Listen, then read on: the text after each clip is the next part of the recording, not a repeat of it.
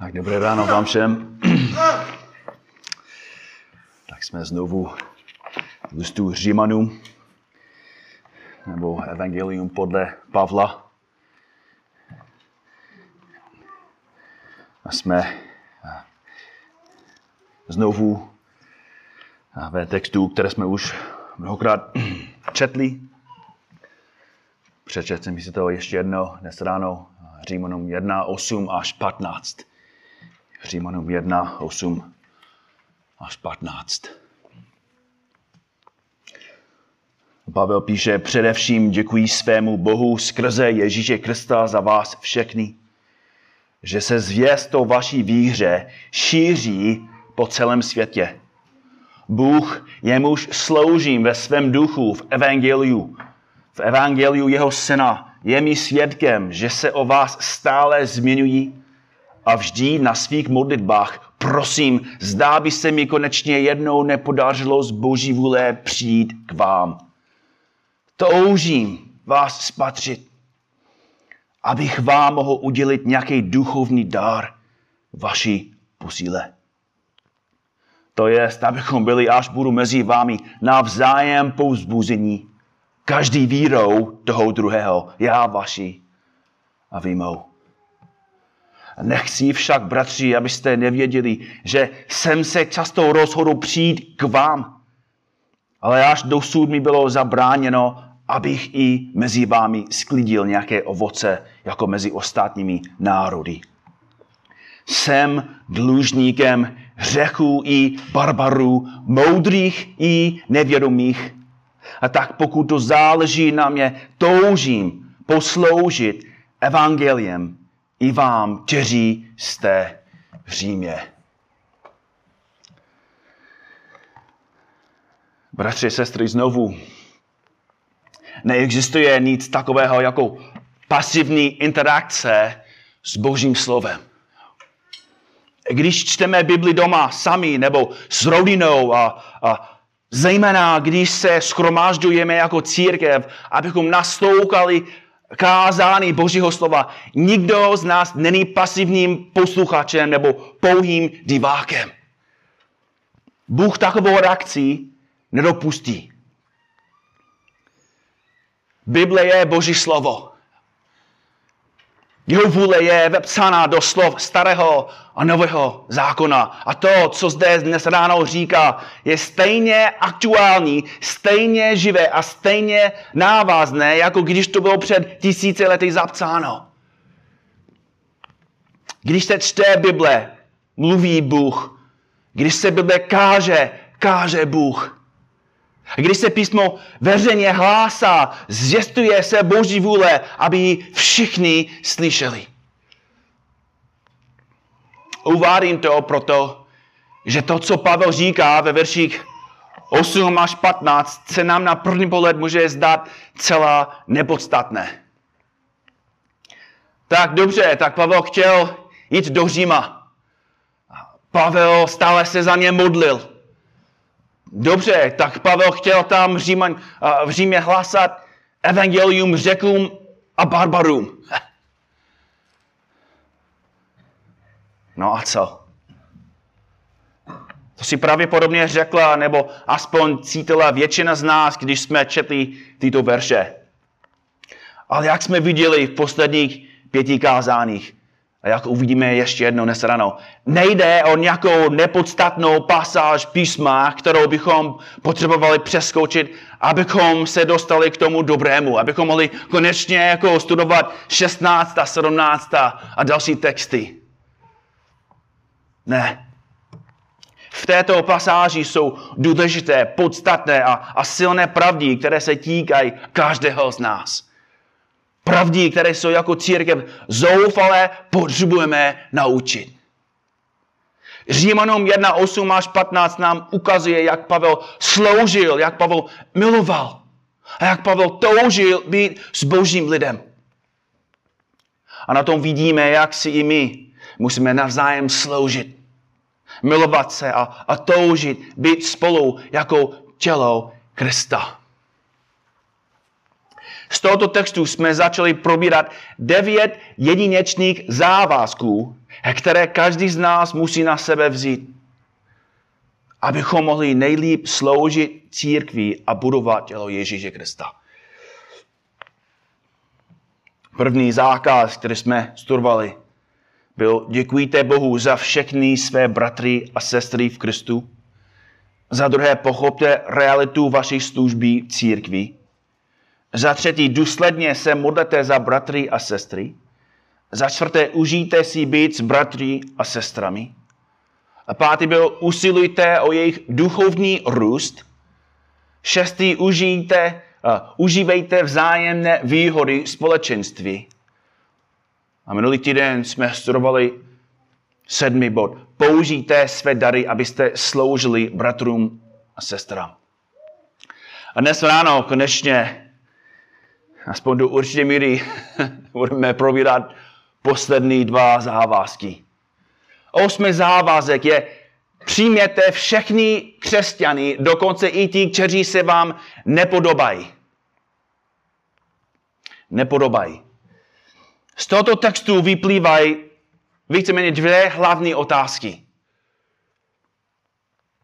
První otázka je, co Pavel myslí tím, že je dlužníkem.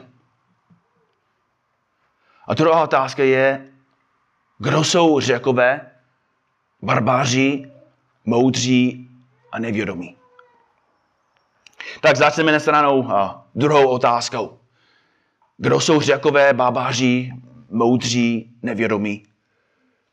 Pavel zde náměrně rozděluje svět na dvě poloviny.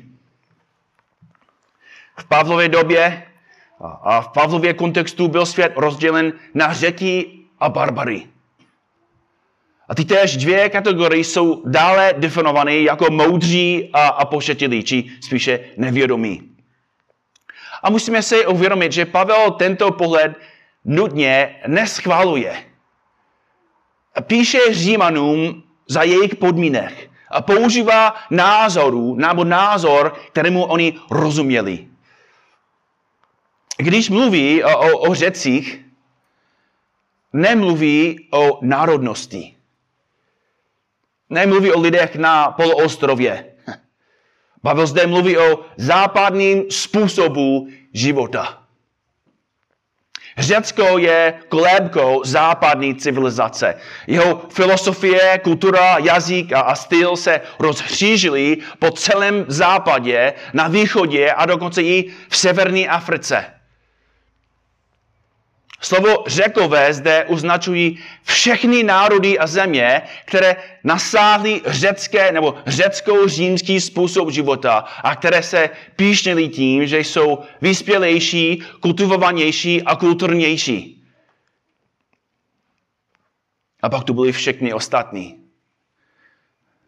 Barbaři. Termín pochází z řeckého slova barbaros tak zněla řeč cizinců řecký mluvnícími člověků. Pro nás cizí řeč je blá, blá, blá asi. Jo? Ale pro, pro ně to bylo barbar, bar, nevím vůbec, co říkáš. Jo? A tak jim řek, říkali barbar. A používalo se vůči kmenovým neřímským obyvatelům, jako byli Germáni nebo Keltové, Galové, Britové, Iberové. Být barbar v očích Římanů nemuselo nutně znamenat, že, že jsi byl zlý. Ale znamenalo to, že, že, že jste nebyli osvíceni. Že jste nebyli jako na spíčce. Znamenalo to, že možná jste neměli takoucí vodu, jako nebo záchody, nebo dobrý silniční systém, nebo, nebo vyhřívané podlahy, nebo organizovaná města. Neměli jste znalost, jako máme my, jako Římanové. Znamenalo to, že jste pravděpodobně nemluví řecky a pravděpodobně jste se oblekli jako někdo z jiné kultury. Což znamenalo, že jste byli méně cení. Protože nikdo nebyl lepší než Římané. Tak vím, že se s tím někdo z vás nemůže stotožnit. Jo. Jsme tady všichni skromní. Díváme se na všechny ostatní skupiny lidí za všechny ostatní země, rasy, třídy a národy jako na sobě rovně. Je to tak? Češi a Rumuni jsou si rovní. Češi a Afričané jsou si rovní, že? Národní Češi nemají větší hodnotu než Romové. Je to tak? Myslím si, že rozumíme tomu, co Pavel tady píše. Pavel odhaluje tendenci nás všech rozdělovat lidi, jak kategorizovat je podle toho, jak se narodili, jak vypadají, jak se oblékají, kolik vědí, jakým jazykem mluví. Každý z nás má tendenci povyšovat sebe, svůj život, svou kulturu, svůj národ a svůj život nad životy druhých. Je v nás hříšná tendence myslet si, že jsme lepší, důležitější a hodnotější než ti, kteří jsou jiní než my.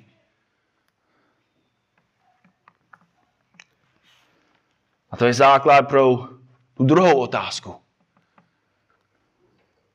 Co Pavel má na mysli, když říká, že je dlužníkem řeku a barbaru? Obvykle se tímto termínem označuje člověk, který si něco vypůjčil a, a nyní něco dluží zpět. Když mi někdo vás půjčí auto, tak jsem povinen ho vrátit. Pokud mi někdo z vás půjčí 20 tisíc korun, musíme to dát zpátky. Ale pokud zde Pavel místí právě toho, musíme se ptat, co mu půjčili řekové a, a barbaři. Co, co dali řekové a barbaři Pavlovi, že se stal dlužníkem? odpověď je zřejmá vůbec nic.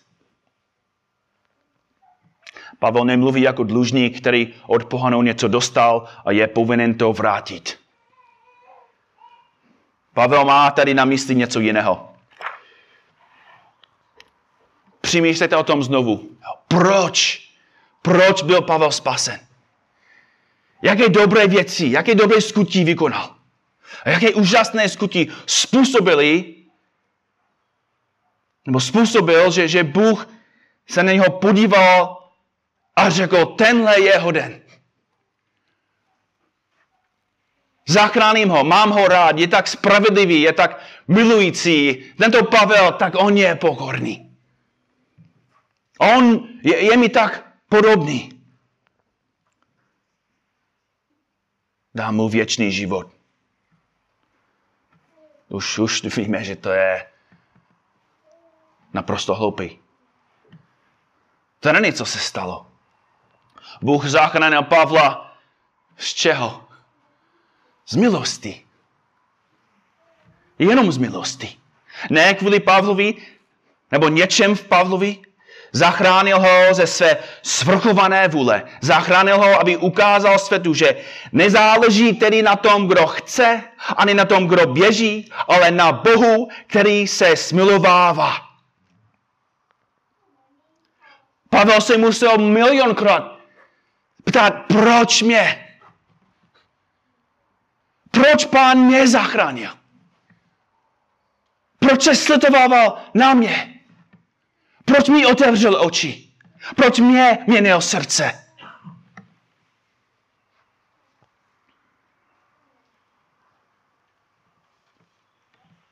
Pavel si tuto otázku položil.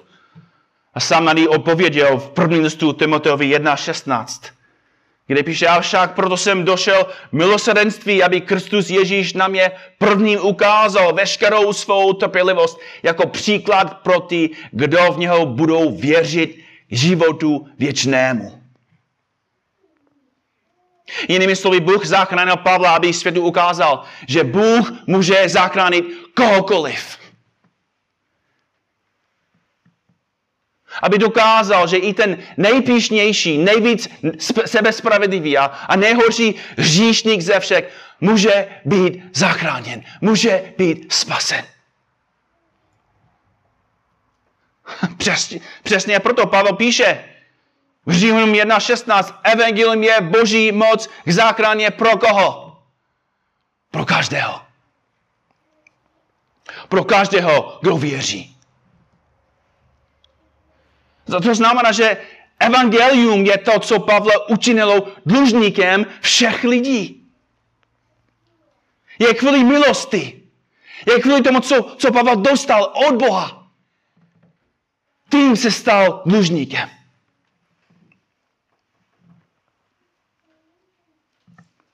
A je to stejně pro nás. Jsme dlužníci.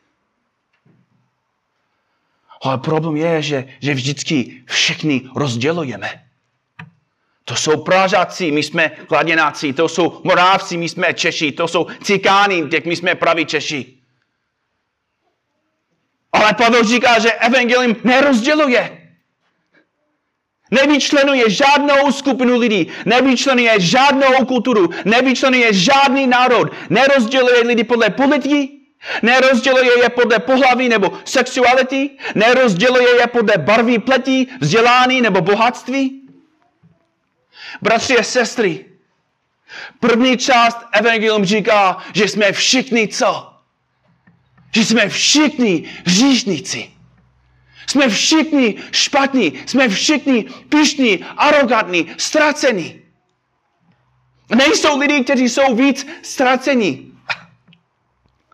Nejsou lidi, kteří jsou horší. Ano, v našich očích. Ale před Bohem jsme všichni stejní. Jsme všichni zoufalí. Pán Bůh říká, všichni zřešili a postrádají Boží slávu. Evangelium se dívá na bohače a říká, běda tvé modloslužbě, běda tvému hledání útěchy a spásí v bohatství. Dívá se na chudáka a říká, běda tvému hříku proti Bohu, tvému hledání spasí v tomto životě a, a doufání, že tě zachrání peníze.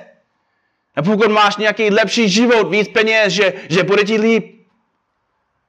Evangelium volá na ateistu, brzy staneš před svým stvořitelem. A volá na náboženského a říká, tvé skutí tě nespasí.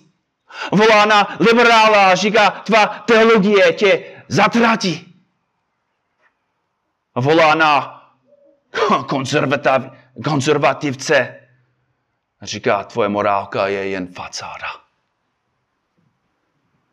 Tvoje spravedlnost je prázdná. Volá na sexuálně nemorálního člověka a říká, zaplatíš sám za své hříchy. Evangelium jde ke každému člověku. Jde k mormonovi, katolikovi, ateistovi, agnostikovi, muslimovi, hinduistovi, buddhistovi. Jde k těm, kteří jsou členy pirátské strany, hnutí ano, komunistické strany, jede k vaší lesbické sousedce, transvestickému pokladnímu v Tesku nebo místním katolickému knězi. Evangelium jde všem lidem, všech barev pletí, všech jazyků a kmenů a říká, mzdou říku je smrt. Lidem je určeno jednou zemřít a potom přijde soud. Pán Ježíš se zjeví z nebe se svými mocnými anděli a v plamení ohně bude trestat ti, kteří nezna, neuznávají Boha a ti, kteří nejsou poslušní evangelia našeho Pána Ježíše. Ty ponesou trest věčnou zkázu v odloučení od pánový tváře a od slávy jeho síly. To jsou, to jsou slova Pavla. To je, co říká evangelium každému člověku. Ale pokračuje dál. Říká, že Bůh, který je bohatý milosrdenství, učinil cestu, aby vám byly odpuštěny všechny hříchy, aby byla smazaná všechna vaše provinění, aby byly odstraněny všechny vaše viny. Evangelium káže, jediný Bůh, který vás stvořil ke svému obrazu, poslal svého jediného syna, který na sebe vzal naši podobu, aby nás nastupoval před Otcem. Ježíš Kristus, pokorný, bezvýznamný žid, nebyl nikdo menší než Bůh v těle. A tento přišel zemřít místo hříšníků, přišel, aby na sebe vzal vinu, řík a, a handu hříšníků tím, že se postavil na naše místo před svatého a spravedlivého Boha.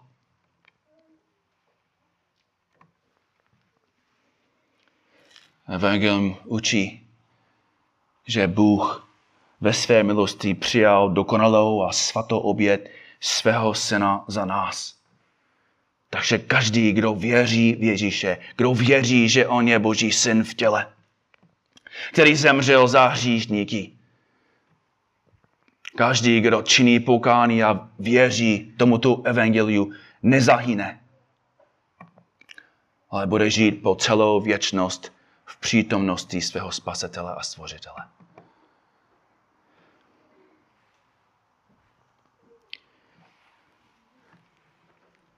Evangelium učí, že, že Bůh soudí bez rozdílu. Bůh soudí bez rozdílu. A zároveň Bůh zachraňuje bez rozdílu. Bůh zachraňuje bez rozdílu. Evangelium nedělá žádné rozdíly. Je to boží moc k záchraně pro každého, kdo věří. Proto jsme povinni hlásat, kázat, vysvětlit, říct, no spíš říkat evangelium. Nemůžeme jen se radovat, že jsme spasenými.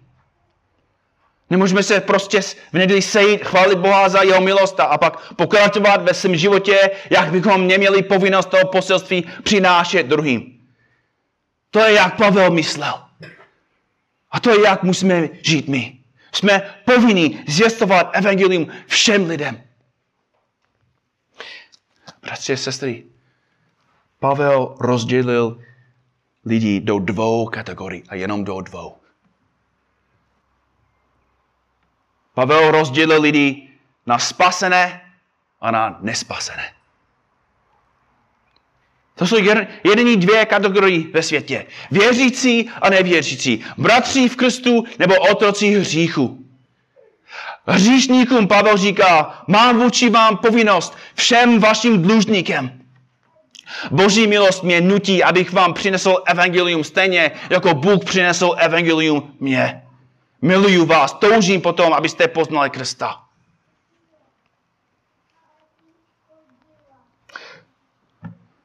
Problémy, kterým čelíme dnes, jsou stejné jako problémy, kterým čelil Pavel ve své době. Není nic nového. Existovali rasisté, byli lidé, kteří nenáviděli homosexuály. Byli lidé, kteří nenáviděli přistěhovalce.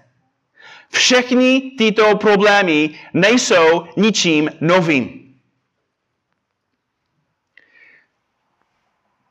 A ve skutečnosti nejsou i nejdůležitější problémy. Svět má jeden problém. Člověk má jeden problém. Nezná Boha. Není s ním usmířen. A jako křesťany musíme stále mít před očima to hlavní, spasení. Ale často máme větší zájem o imigraci, než o, o spasení. Více nás rozčiluje, že, že do Evropy proniká muslimská inváze, než se jim téměř nikdo nehlásí evangelium. Často se zlobím. Často se zlobím, že Evropu ovládá zvracená sexuální agenda. A to je. Ale a co gejové, nebo heterosexuálové, konzervativci, nebo liberálové, pokud neznají Krista, to je jedno. Jsou ztraceni. Jsou na cestě, půjdou do pekla. Jak málo nám to vadí. Jak málo kdy máme zlomené srdce vůči nevěřící. Ty a já jsme jediní lidé, kteří mají poselství o věčném spasení. A proto musíme si rozdělit svět, jak to dělá Pavel.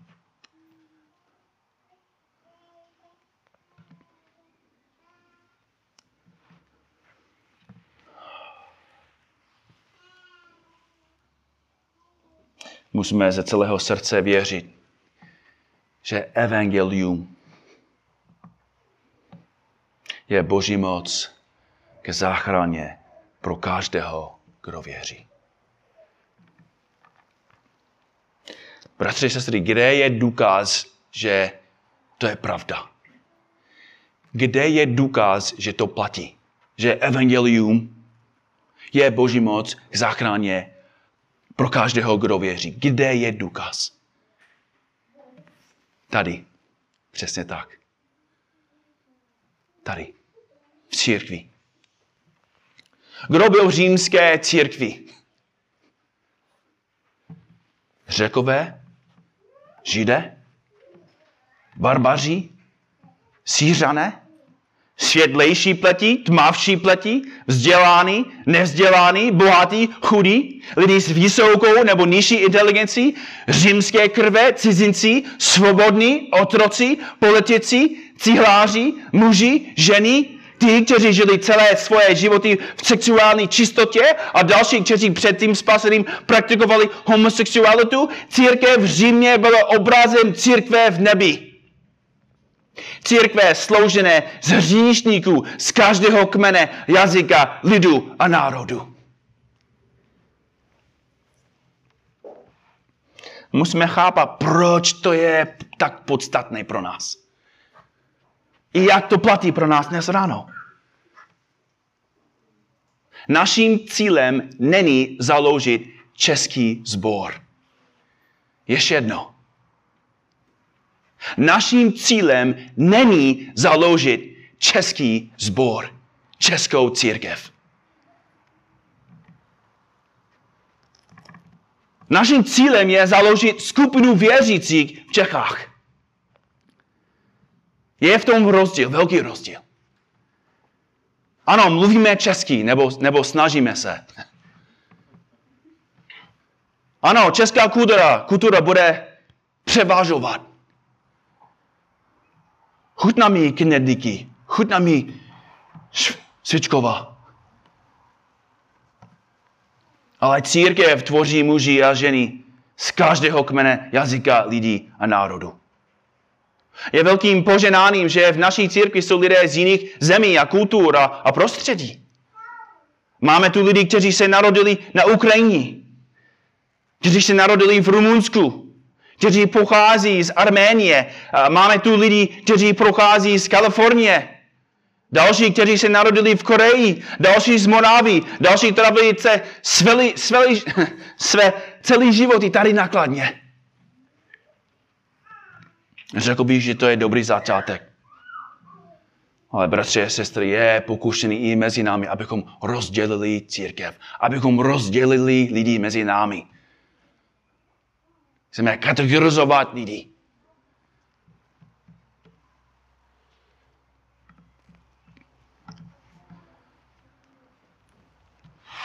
Chceme si myslet, no, tady jsou vzděláni, méně vzděláni. To jsou lidi, kteří mají víc jako morální, jako normální život. To jsou méně normální. Tady jsou lidi, kteří jako víc nebo líp mluví česky.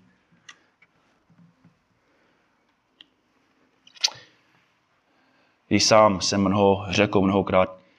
A dneska budu kázat v cikánské církvi.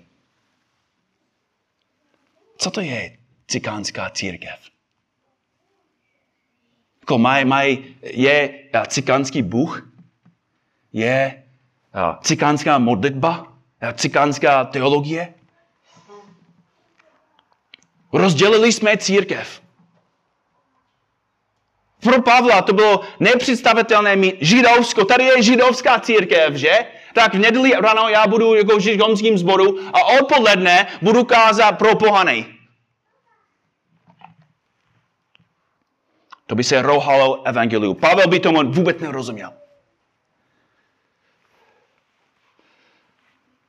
Poselství kříže spočívá v tom, že skrze Krista jsme všichni jedno tělo. Skrze Krista jsme všichni navzájem sjednocení. Co píše Pavel v listu Efeským 4? Od čtvrtého verše je jedno tělo a jeden duch, jako jste byli v povolání v jedné naději svého povolání. Jeden pán, jedna víra, jeden křest, jeden Bůh a Otec všech, ten nade vším skrze všechny a ve všech nás. Ale my, my jsme vinni z toho, že rozdělujeme církev.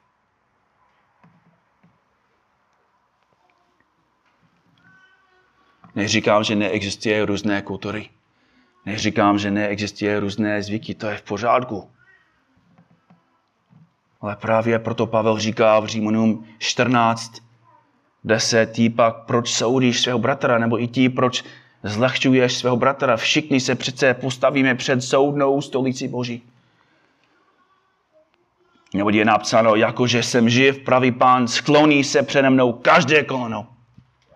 A každý jazyk vyzná Bohu chválu. Každý z nás tedy sám ze sebe vydá počet Bohu. Nesuďme už tedy jednoho druhého, ale raději posuďte, jak si, jak si počínat, abyste nekladli bratru do, do cesty kámen úrazu nebo svůdu. Pavel říká, že musíme přijmout všechny křesťany, dokonce i ti, kteří se nám nepodobají.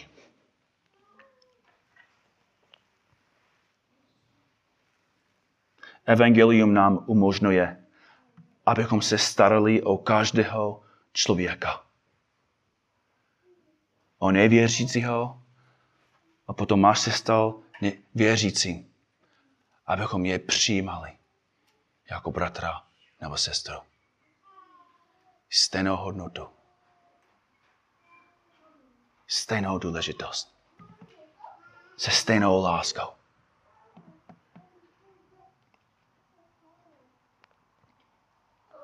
Poslední závazek je uchovávat evangelium ve středu církve, ale myslím si, že víceméně už jsme to probírali. Já nechci prodloužit to sérii a další týden. Tak co musíme dělat s takovým kázáním? Nejprve musíme zkoumat své srdce. Tam, kde tam, kde jsme vinní rozdělování, kde jsme vinní kulturní píchou a lhostejností vůči ostatním bratrům a sestrám. Nebo vůči nevěřícím, kteří nejsou stejní jako my. Musíme činit pokání. A pak se musíme více snažit milovat ty, kteří se od nás liší. Musíme se ujistit, že jsme jako církev skutečně sjednocení v duchu. A kde můžeme a kdy můžeme, musíme dbát na to, abychom skutečně milovali všechny bratry a sestry i tady nákladně. Musíme se víc modlit za Veliho, za jeho službu. Musíme toho litovat, že pan musel poslat sem německého misionáře, aby sloužil cikánům, protože jsme nechtěli my.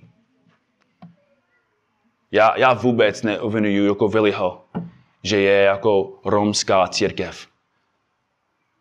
On to musel dělat. Protože my jsme nechtěli. A musíme se za něho modlit, Musíme se modlit za naše bratry a sestry. Musíme prosit Pána, aby nám odpustil. Musíme prosit Pána, aby nám dal větší srdce vůči nevěřícím. I věřícím. Musíme zjistit, zda existují způsoby, jakým můžeme sloužit a pomáhat. Máme, máme hodně, je, je, to, je to velmi těžká práce pro něho. Tak můžeme jim sloužit, jak můžeme jim pomáhat. Tak můžeme se za ně modlit. A i modlit se, aby nám Bůh otevřel dveře ke službě Evangeliu všem lidem. Abychom ukázali lásku všem našim bratrům a sestrám. Protože jsme dlužníci. Řeku, Barbaru, Čechu, Rusu, modrých nevědomých. A tak pokud to záleží na nás, toužíme posloužit evangelium všem lidem v Čechách. Pane Bože, děkujeme ti za tvou milost.